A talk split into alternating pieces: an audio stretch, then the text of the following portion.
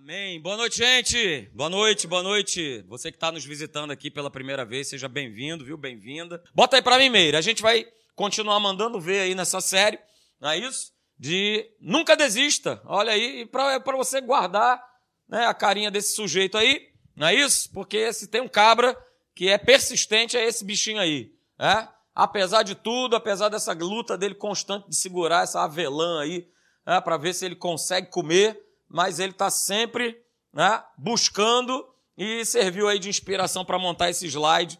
Então vamos nessa, no nome de Jesus. Né? A gente tem usado esse texto aí que é de Hebreus, capítulo de número 6, verso 12. Eu leio na versão da NVI, está aí para você ler também. Veja só o que está escrito. Mas imitem aqueles, olha aí, que por meio do que? Da fé e da paciência recebem a herança prometida.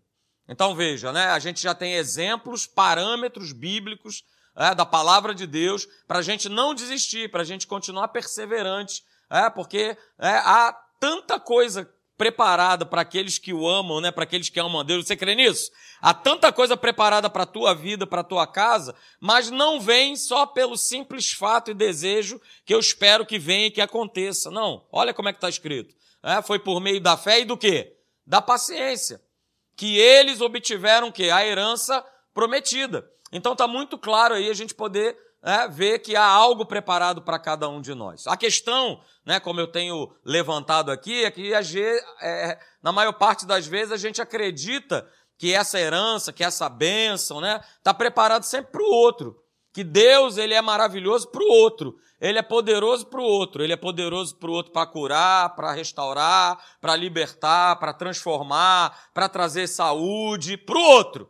A questão é que quando chega a nossa vez, é, aí não é bem assim, né? Aí eu, eu, eu duvido, aí eu acho que não, mas não é bem assim e tudo mais. E aí né, parando para pensar, por que, que acontece isso? Por que, que a gente acredita para as outras pessoas, mas a gente não acredita para a nossa própria vida? Por que, que isso acontece? Né? E eu coloquei aqui, é porque na maioria das vezes, né, aquilo que nós estamos enfrentando no momento vai forçar eu e você a desistirmos.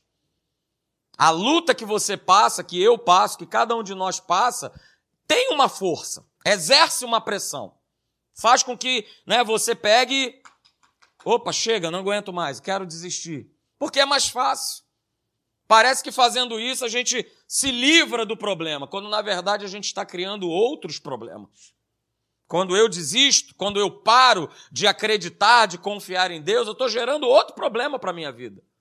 Na verdade, né, a, a bênção, a promessa, ela está tão próxima da gente, muitas vezes a gente desiste, porque a condição de um momento, de uma situação, de um período que eu estou vivendo, sempre está forçando a gente desistir. Mas né, a série fala sobre nunca desistir. É? E para que a gente não desista, para que a gente se mantenha de pé, para que a gente se mantenha firme, para que a gente possa se manter constante, é? a gente tem um segredo chamado Palavra de Deus. É ela que vai te manter de pé, é ela que vai te manter constante, é ela que vai fazer com que você né, continue né, caminhando em fé, caminhando de glória em glória, de fé em fé, de vitória em vitória, é a palavra de Deus. Até porque nós aprendemos, né, e aí eu vou passar bem rapidinho aí o que, que a gente já falou, né, pessoas que são bem-sucedidas, queridos, elas fazem sempre o que as outras só fazem de vez em quando. E eu estou falando de palavra, estou falando de buscar a Deus. Como é que eu vou ser bem-sucedido? Como é que eu vou ser mais do que vencedor se o meu relacionamento com Deus é um relacionamento ocasional, não é um relacionamento contínuo? E aí, às vezes, a gente vê as pessoas né, sendo bem-sucedidas, sendo abençoadas, e a gente fica, poxa, mas por que que, ó Deus, só faz na vida dele, né? E na minha? Não, mas eu preciso ver o que, que eu tenho feito, ou o que eu tenho deixado de fazer. A gente precisa estar nessa nessa análise aí. Porque pessoas bem-sucedidas, elas fazem o que? Sempre, diariamente, é, buscam, é, não, não, não desistem. Aí a, a questão é que as outras só querem buscar de vez em quando. E quando a gente fala isso, né, eu estou falando sobre todas as áreas da nossa vida, queridos. Seja a área espiritual, seja a área financeira, é, seja a área, por exemplo, física, não é isso? Pessoas bem-sucedidas no seu físico fazem sempre diariamente o que as outras só fazem de vez em quando. Como é que eu vou ter saúde perfeita se eu malho uma vez por mês ou uma vez por semana? Vai dar certo isso? Não, não vai dar certo. É, é aquele famoso pago academia, mas não vou. Deve ser bom isso, né? Eu nunca entrei nessa vibe, graças a Deus. Mas quantos? Não levante a mão, não precisa levantar a mão. Não é isso? Né? Pagam ali fielmente, todo mês. Mas ir na academia, que é bom, não vai. Não é isso? Então, mas, ah, mas eu gosto de ver, né? Aquele camarada com aquele shape, né? Uh, aleluia! Uh, glória a Deus, né? Aquela perna, meu Deus, que bíceps. aleluia. É, mas eu só quero ir lá uma vez por semana. Você vai ter o bíceps que o cara que está ali todo dia, todo dia, todo dia, todo dia, todo dia tem? Claro que não. Porque pessoas bem-sucedidas fazem sempre o que as outras só fazem de vez em quando. É simples. Espiritualmente é a mesma coisa. É? Nos nossos relacionamentos é a mesma coisa. Não adianta eu fazer de vez em quando. É? Não adianta eu buscar de vez em quando, mas eu preciso fazer sempre. E a gente viu o nosso grande exemplo, chamado Jesus, o Rei da Glória, que esse camarada ele fazia sempre. Não é isso? Ele fazia sempre o quê, pastor? É? Ele fazia sempre buscar a Deus. Ele fazia sempre estar se retirando para orar. Ele fazia sempre buscar o Pai. A gente não vê Jesus declarando assim: ah, eu não tenho tempo para orar, porque hoje está tão frio, está né? Tá chovendo, ah, então é melhor. Não, não, hoje. Você entende, né, pai? Você sabe, né? É o famoso Deus sabe. Né? Você sabe, né? Paizão, paizão, você sabe, hoje está chovendo, hoje está frio. Então hoje, excepcionalmente, eu vou ver uma sériezinha aqui. Uh, maravilha, não é isso? Então a gente vê Jesus sendo muito bem sucedido, mas a gente observa em Jesus um comportamento. Ele não dizia que não tinha tempo de orar, ele não dizia que não tinha tempo para buscar o Pai. Não, não tinha, não tinha essa história com ele. Ok? E aí a gente viu né, essa frase aqui desse executivo chamado Sean Cowey, é? e ele também é um palestrante, ele fala o seguinte: olha só, os nossos hábitos, ou seja, as nossas práticas nos constroem ou nos destroem nós nos tornamos o que repetidamente o que nós fazemos. E é a mais pura verdade. Não é isso? Os nossos hábitos, as nossas práticas vão nos construir, se elas forem boas, ou vão nos destruir, se elas forem ruins. Nós nos tornamos aquilo que repetidamente nós fazemos. E aí a gente começou, né? Eu vou passar aí rapidinho para você. É, três razões, a gente já viu duas, hoje a gente conclui com a terceira, três razões pelo quais, pelas quais a gente desiste rapidamente daquilo que Deus muitas vezes coloca no nosso coração e a gente rapidinho larga, abandona. A primeira delas, né, que nós falamos é essa aqui. Ah, a gente se concentra no alvo, mas a gente não entende o processo. Essa é a primeira razão de, de abandono, de desistência. Ah, eu tenho um alvo. Ah, eu queria tanto que isso acontecesse, mas existe um caminho, existe uma trajetória para você chegar nesse alvo. Não é assim? Se você quer ir em algum lugar, se você quer sair daqui, por exemplo, e ir em Juiz de Fora, é, você simplesmente não vai pegar e vai fazer Shazam! Ih, cheguei em Juiz de Fora. Que beleza! Olha, olha, cheguei aqui, que maravilha. Não, é, você tem o quê? Um, um trajeto, um percurso, e que precisa ser programado precisa ser estudado. Existe um processo para você chegar até em Juiz de Fora. Qual é a estrada que você vai pegar, né? qual é o caminho que você vai utilizar. Ao chegar lá, o que, que você vai fazer, se você vai ficar hospedado em algum lugar. Né? Tudo isso precisa ser o quê? Planejado, para que você consiga atingir o alvo. E aí a gente viu que nós, né, a maioria de nós, a gente tem objetivos muito parecidos, muito semelhantes de vida. Todos nós aqui. É, mas a grande pergunta é: por que, que os objetivos são semelhantes, mas os resultados são diferentes? A gente precisa pensar nisso. Se eu e você nós temos objetivos parecidos, por que, que os resultados eles são diferentes? A gente aprendeu por que, que isso acontece. Né? A gente aprendeu que alvos não determinam sucesso, mas disciplinas determinam sucesso. Nesse processo, eu e você, nós vamos precisar ser determinados, disciplinados, né? naquilo que nós estamos propostos a querer atingir. Se eu não sou disciplinado né, com Deus, imagina como é que é o resto da minha vida. Não me fale nada. Mas se eu não tenho disciplina para buscar a Deus, como é que é o restante da minha vida? Fala aí para mim. E aí, quando a gente vê a palavra de Deus, né? Eu usei como exemplo aqui a vida de Daniel, né? Daniel era um jovem e ele se destacava. Por que, que ele se destacava? Ah, pastor, porque ele era muito inteligente. Ah, pastor, porque ele resolveu não se contaminar com as finas iguarias do rei. Ah, pastor, porque. É, calma aí, você está vendo, olha só, o final da história. Mas a gente precisa entender como é que Daniel ele chega até ser esse jovem, esse homem de Deus na vida daquele povo lá, na Babilônia, num lugar de escravidão, num lugar de escassez, num lugar de, de, de, de domínio das trevas.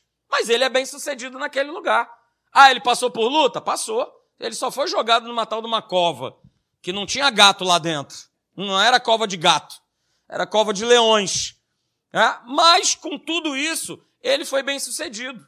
Mas por que, que ele foi bem sucedido? A gente viu isso aqui, queridos. Porque ele tinha um sistema de, de disciplinas. E esse sistema levou ele a exercer a sua fé e a sua fidelidade a Deus. O sistema dele que ele levou durante a vida dele inteira é que três vezes ao dia ele parava aquilo que ele estava fazendo para ele poder o quê? Investir tempo em Deus. Ah, pastor, mas o senhor não sabe como é que é a minha vida. Cara, quando a gente quer, a gente arruma tempo para tudo. Quando a gente não quer, a gente não quer. Quando é algo, né, eu falo sempre isso lá para as minhas filhas e a gente vê isso, né? Quando é algo do interesse delas, ah, pá, não precisa nem Ei, acorda! Não, não, cinco horas da manhã tá de pé porque tem não sei o quê, porque vai aparecer não sei aonde e tal, não sei o quê, porque interessa. Então, por que né, investir tempo de Deus? Se, se, você sabe, se eu sei que vai trazer para a minha vida né, benefícios, né, vai trazer uma vida bem-sucedida, por que, que eu não invisto tempo em Deus? Não sei se não sou só eu que tenho que investir, não, nem pastor Leão, é vocês, cada um de vocês. Então, queridos, se você, se eu, a gente quer crescer espiritualmente, se nós queremos ser mais ousados, mais usados por Deus, ser curado, ser transformado, isso não vai acontecer só pelo simples fato de você desejar esse alvo. Mas você vai estar sempre, eu também, limitado ao nível das nossas disciplinas. Se nós cultivarmos disciplinas que edificam a nossa fé, que nos fazem crescer no conhecimento de Deus, é, esse sistema vai se projetar e nós vamos chegar no alvo. É simples assim. Ok? E aí, domingo passado, a gente viu a segunda razão, é, que muitas vezes nos força a, a desistir, que é essa aí. A gente não vê a mudança acontecer tão rápido quanto nós queríamos. E porque eu não vejo a mudança, a benção, o milagre acontecer da maneira que eu quero, no tempo que eu quero, eu desisto.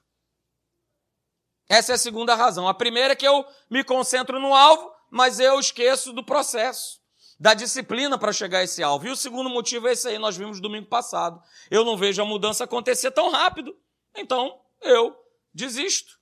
Ok? A gente viu que nós podemos fazer pequenas boas escolhas. E a gente também pode fazer pequenas escolhas erradas, sem que isso venha trazer qualquer impacto para a nossa vida. Ah, pastor, mas eu, eu já me fiz uma proposta e tal, essa semana, esse mês e tal, de buscar a Deus, mas eu ainda não vi nada acontecer de diferente na minha vida. Ah, é? Legal. É, eu dei o exemplo também.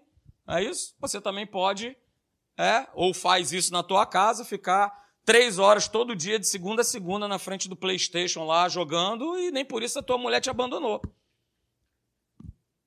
Mas são pequenas escolhas é, que vão acontecendo na nossa vida e que aparentemente não estão produzindo nada. Mas não é verdade, porque nós vimos aqui, ó, a nossa vida, é, ela é o que? A soma total de todas as pequenas decisões que nós tomamos. Sejam elas boas, sejam elas ruins. Talvez num primeiro momento você não esteja vendo nem desfrutando do que a sua pequena boa escolha tem feito, tem acontecido, mas você vai colher. Da mesma maneira que uma pequena escolha errada, sendo feita repetidamente, lá na frente nós iremos colher também. Então guarda isso. Eu falei sobre isso domingo passado. A nossa vida é essa soma, queridos, de todas as pequenas decisões que a gente toma. E nós somos hoje a soma dessas pequenas decisões que a gente foi tomando ao longo da nossa vida, que a gente foi tomando, por exemplo, ao longo desse ano ou ao longo dessa década.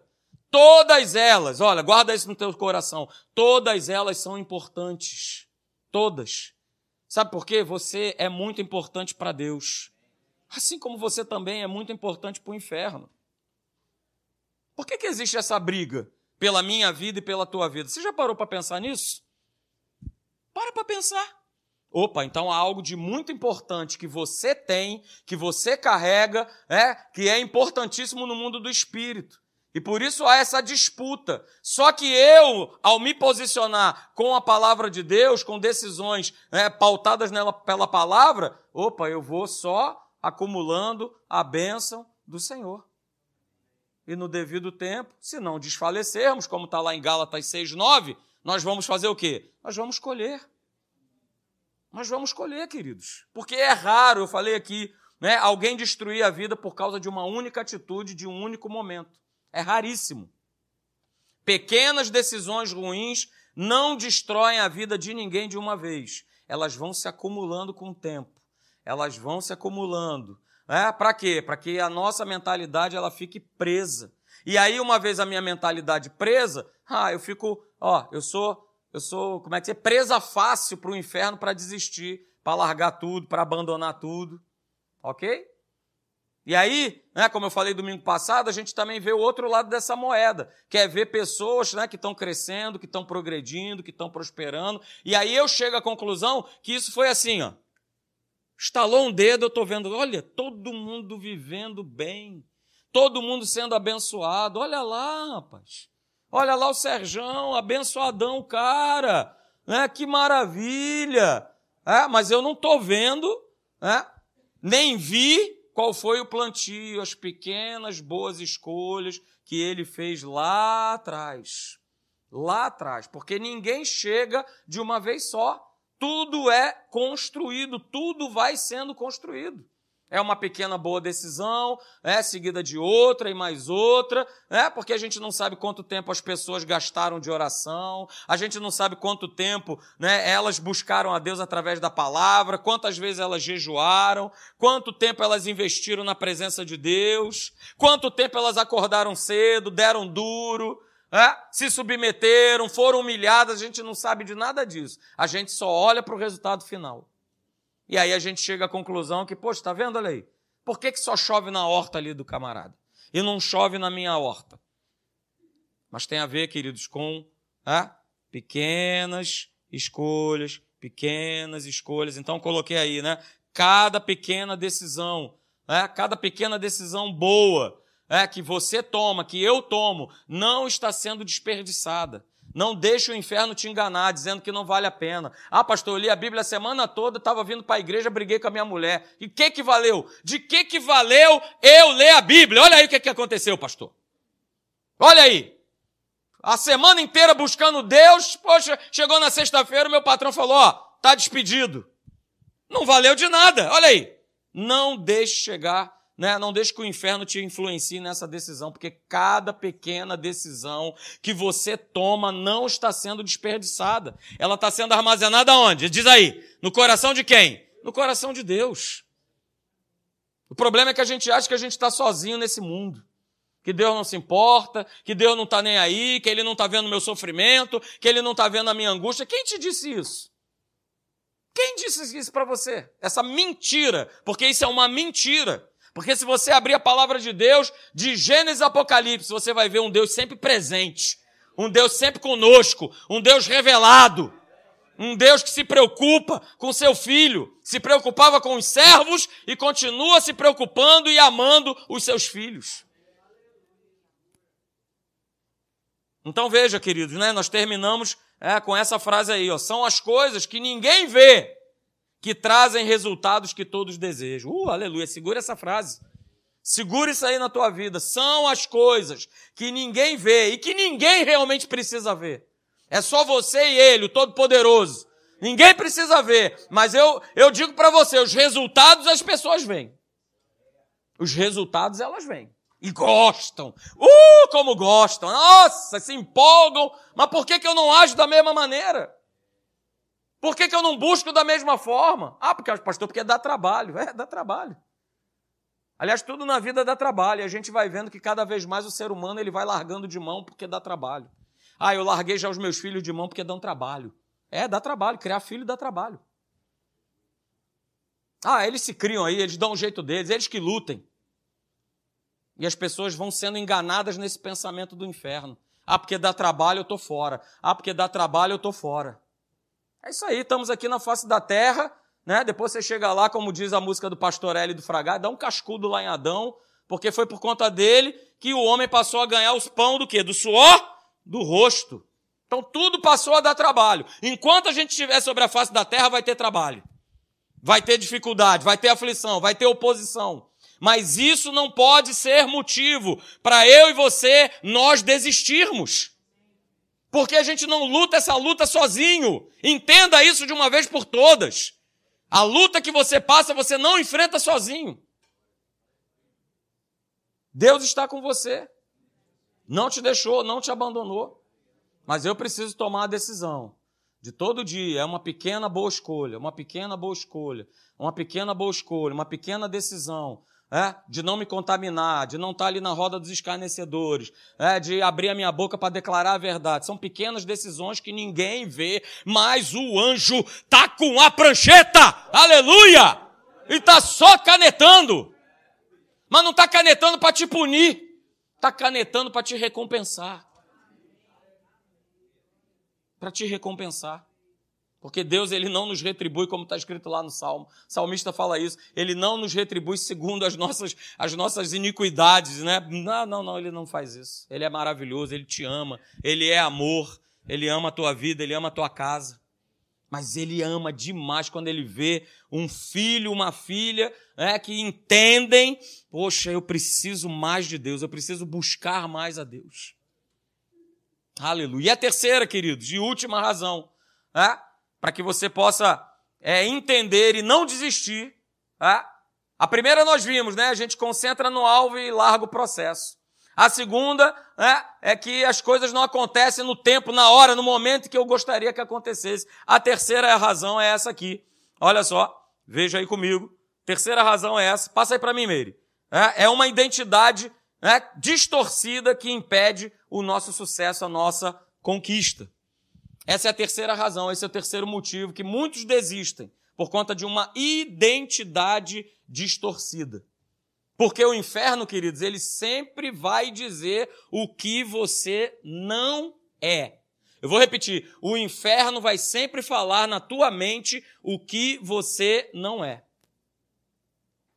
Ah, você fracassou. E aí o inferno fala assim: então você é um Ué, mas quem diz que porque eu fracassei, eu sou um fracassado? Mas o inferno ele fala isso. Você é um fracassado. Ah, eu dei um mole, fiz uma coisa errada, o inferno vai falar assim, tá vendo? Você é um, você é um cara ruim, cara. Você tem uma índole ruim, você tem um coração ruim. O inferno vai só dizendo aquilo que você não é, baseado em situações que eu e você a gente vive. O próprio apóstolo Paulo, olha aí, apóstolo Paulo, uau, é, nossa, nosso exemplo de homem de fé, de homem de Deus, mas ele mesmo declarou: miserável homem que sou. O que eu quero fazer, o certo que eu quero fazer, eu não faço. Ele declara isso. Apóstolo Paulo, miserável homem que sou. O que eu quero fazer de correto, de certo, eu não faço. E a gente olha, queridos, para a Bíblia, e louvado seja Deus, porque Deus não esconde isso de nós, a gente vê grandes homens de Deus lutando essa batalha chamada a batalha da identidade. A gente vê. Uma identidade que o inferno tenta jogar. Não, você não consegue. Não, você não pode. Não, não tem como. Quer ver um? Moisés. Chegou logo para Deus e falou: Não, como é que é? Libertar o meu. Não, teu povo? Não, não, não. Rapaz, eu não sei o quê? Eu não sei falar. Você acha que ele deu essa declaração à toa? Não, o inferno já tinha colocado na vida dele, no coração dele, que, cara, você não sabe falar. Você não sabe falar, você matou um egípcio, você é um assassino, você é um criminoso. O inferno vai empurrando isso. Gideão, olha aí, mais um cama, mais um cabra, que também falou: não, cara, opa, não dá não, porque eu sou o menor, eu sou o mais fraco. Ele veio com essa sugestão, com essa ideia, com essa fala, o quê? Do nada? Isso foi sendo o quê? Trabalhado pelo inferno na vida dele. Ó, oh, você é o menor. Ó, oh, você é o menor. Ó, oh, você é o menor. Ó, você é o menor. E quando Deus chega com a proposta para libertar o povo, o que que ele fala? Eu sou o menor. Eu sou o mais fraco. Até com o próprio apóstolo Paulo foi a mesma coisa. Não, não, Senhor. Eu, não, passa aí. Não, não é comigo não, porque eu não sou digno. Eu sou perseguidor. Eu mato cristãos. Como é que agora eu vou ser o cara que vou proclamar a tua palavra. Ele também. Né? E assim que acontece, queridos. É assim como eles, em determinado momento, acreditaram numa sugestão, numa mentira do inferno, muitas vezes nós acreditamos também. Né? Que a gente não pode fazer nada, que é assim mesmo, ah, é o meu jeito, é dessa forma, não tem como mudar, não quer. Não. não. A gente vai se convencendo, é, eu não sou organizado, então eu não sou organizado, eu nunca vou ser organizado. Eu não sou disciplinado, então eu nunca vou ser disciplinado. Ah, eu não consigo porque eu não sou inteligente. Ah, não, eu não consigo porque eu não estudei nas melhores escolas. Ah, eu não sei me relacionar com as pessoas. E o inferno ele vai empurrando isso para dentro de você tentando empurrar para dentro de você e de mim que a gente não pode, que a gente não consegue, que a gente não não é, você não é, você não é, você não é, você não é. Ele vai empurrando em cima de nós uma identidade distorcida. Então veja, é, guarda isso nessa noite. Uma identidade distorcida gera hábitos errados. E hábitos errados vão reforçar aquela identidade distorcida. Olha só, presta atenção nisso. Porque se eu tomo posse de uma identidade que eu não tenho, eu vou me comportar de acordo com essa identidade. Ah, eu não sou inteligente, então eu não sou capaz. É, então é isso mesmo. E aí eu vou gerando o hábito de que não, eu não quero, eu não quero colocar a mão nisso. Não, não, chama outra pessoa. Não chama alguém para fazer porque eu não sou capaz, eu não tenho capacidade. Quem disse? Mas é uma identidade distorcida que vai gerando hábitos errados e esses hábitos errados eles vão só reforçando essa identidade distorcida. É um ciclo. É um ciclo. Você começa a se ver não mais como filho de Deus. Você não se vê mais como uma pessoa lavada, remida, redimida pelo sangue de Jesus. Não, pastor, eu só faço coisa errada. E aí isso vai reforçando uma identidade que o inferno quer que eu e você nós carreguemos. Porque sabe, gente, a maioria das pessoas, ela cria objetivos de comportamento. Guarda isso nessa noite. Guarda essa palavra. A maioria das pessoas, elas criam objetivos de comportamento. Pastor, o que que isso significa? E não está nada errado em fazer isso, tá? Não tem nada errado em ter objetivos de comportamento. Mas não é o principal. Mas objetivos de comportamento são: eu preciso fazer diferente. Vou te dar o um exemplo. Eu preciso orar mais. Isso é um objetivo de comportamento. Eu preciso ler mais a Bíblia. É um objetivo de comportamento. Eu preciso dormir mais. Olha aí, é um objetivo de comportamento. Eu preciso ficar menos tempo na internet. É um objetivo de comportamento. E que bom, legal. Né? Isso é importante, não, não, não perca isso de vista. Mas antes disso, antes dos objetivos de comportamento, veja, guarda isso nessa noite. Uma pessoa que não desiste é aquela que começa com objetivos de identidade. E eu vou te explicar o que é objetivos de identidade. Objetivo de comportamento, legal, a gente precisa realmente ter. Tomar decisões, ler mais a Bíblia, orar mais, jejuar mais, estar mais na igreja, dormir mais, menos eletrônico, menos série na nossa vida, legal. Mas o que uma, uma pessoa que não desiste é aquela que começa com objetivos de identidade. A pergunta que eu faço para você nessa noite é: quem você quer se tornar? Eu vou repetir. Quem você quer se tornar. Quando uma pessoa fala ao teu respeito, como é que você gostaria que essa pessoa te descrevesse? Pensa nisso. Pensa nisso. Você que está me acompanhando pela internet, pense nisso. Como é que você gostaria que alguém te descrevesse? Como homem, como mulher de Deus? Como um marido, como um pai dirigido por Deus, uma esposa, uma mãe dirigida por Deus? Uma pessoa que vive uma vida livre financeiramente falando? De uma pessoa que cuida bem da sua saúde, um homem, uma mulher de oração? Um homem, uma mulher que tem olhos puros? Como é que você gostaria que as pessoas te descrevessem? Eu vou perguntar mais uma vez: quem você quer se tornar? Isso fala de objetivos, não de comportamento, mas de identidade, que é o que é mais importante na nossa vida. Quem você quer se tornar? Sabe por quê? Porque quando você sabe quem você é, você sabe o que fazer porque a tua identidade vai determinar as tuas ações. Segura, peão. Quando você sabe quem você é, você sabe o que fazer. Porque a tua identidade, a minha identidade, determina as nossas ações. Eu vou ler para você um texto que está lá em Romanos, capítulo de número 6, eu vou ler na versão da Bíblia Viva. Você pode abrir aí se você quiser, você em casa também. Romanos capítulo 6, a partir do verso de número 6, e eu vou ler também o verso 7, depois eu vou pular para o 17 e vou para o 18. A gente não pode esquecer desse texto. Romanos 6, 6. Abra comigo, por favor. Eu vou ler na versão da Bíblia Viva. Se você tem a tua Bíblia eletrônica, você vai conseguir acompanhar. Tá bom? Romanos 6, 6 diz assim: Os antigos desejos malignos de vocês, olha só, os antigos desejos malignos de vocês foram pregados na cruz juntamente com ele. Ele quem? Cristo Jesus. Aquela parte que em cada um de vocês tem a tendência, olha aí, tem a tendência de continuar pecando, foi esmagada e mortalmente ferida, de maneira tal que esse corpo, amante do pecado, não está mais sobre o controle do pecado e não necessita mais ser escravo dele. Verso 7: Quando vocês morrem para o pecado, libertam-se de todos os seus atrativos e do seu poder sobre vocês.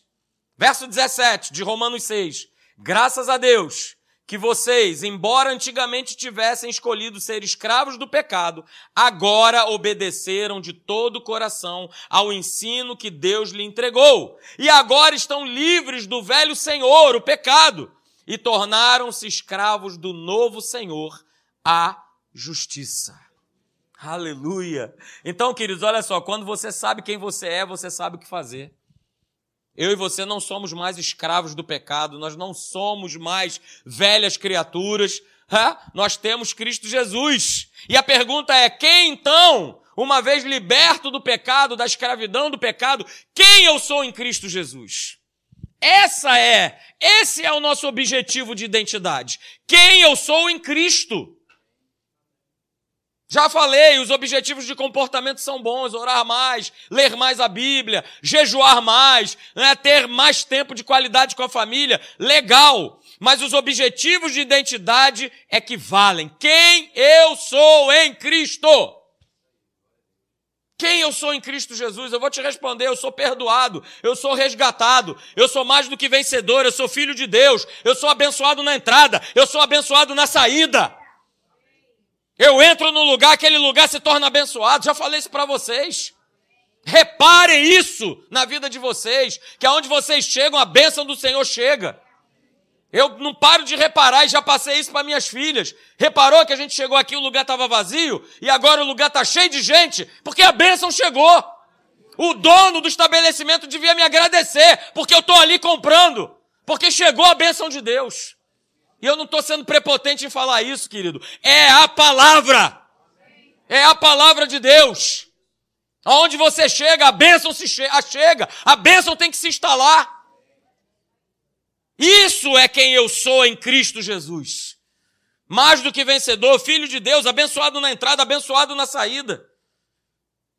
Você pode fazer qualquer coisa, queridos, não pelo teu próprio poder, mas através de Cristo Jesus que te fortalece. Aleluia! É, esse eu sou em Cristo Jesus. Então veja, queridos, olha aí, uma identidade saudável cria hábitos saudáveis, e hábitos saudáveis reforçam uma identidade saudável.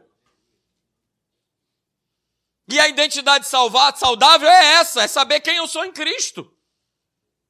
Sabendo quem eu sou em Cristo, eu vou cultivar hábitos que expressam, que demonstram Deus na minha vida. E aí eu vou passar a ter o hábito e não vai ser penoso, nem algo, ah, ah, trabalhoso ler a Bíblia, orar, estar na igreja. Como é que é? Tem culto de madrugada, tô dentro. Tem quanto? Sábado, terça, quinta, sábado, domingo. Eu, rapaz, eu quero estar tá lá. Eu quero participar. Mas é que é reunião de oração quinta-feira? Opa, tô dentro. Não falto, vou estar tá aí. Porque você vai gerando no teu coração, é, porque uma identidade já foi estabelecida. Porque o que eu quero, é, vou falar de mim, tá? O que eu quero que falem de mim é que eu amo a Jesus e que eu vivo por Ele. Eu quero que falem de mim que eu sou obcecado por essa loura maravilhosa e pelas minhas filhas. É isso que eu quero que falem de mim. Que eu sou um ótimo pai, que eu sou um ótimo marido. Eu não sou perfeito. Ela sabe disso. Vai falar com ela, porque ela vai te falar. É quem é o verdadeiro pastor Marcelo, que está aí comigo né, agora em novembro, dia 23 de novembro, 32 anos que nós estamos juntos. Então ela sabe quem eu sou. Nenhum de vocês sabe, mas ela sabe quem eu sou. E eu quero ouvir. É, olha, você é um ótimo marido, você é um ótimo pai. Eu não sou perfeito. Eu falho, eu erro pra caramba. Mas o que eu quero que ela e as minhas, minhas filhas falem de mim é isso. Mas elas só vão falar isso baseado numa identidade, queridos, que eu demonstro. Eu quero que falem que eu sou um pastor dedicado à igreja, porque eu amo vocês que eu sou um bom líder que prefere acreditar no melhor das pessoas do que no pior. Eu quero ser reconhecido de, por alguém que ajudou a outros a fazerem diferença no mundo, na sua casa, no seu trabalho. Eu quero ser um bom administrador, que administro bem a minha casa, administro bem essa igreja. Que administro bem a minha saúde, bem o meu tempo, bem o meu dinheiro. Tudo isso para quê? Para minha glória? Não, para glorificar a Deus. Eu quero ser reconhecido como alguém rico de amizades, rico de generosidade, rico em experiências. Sabe por quê? Porque quando você sabe quem você é, você sabe o que fazer. Mais uma vez eu pergunto para você nessa noite, para você que nos assiste pela internet, quem você quer se tornar?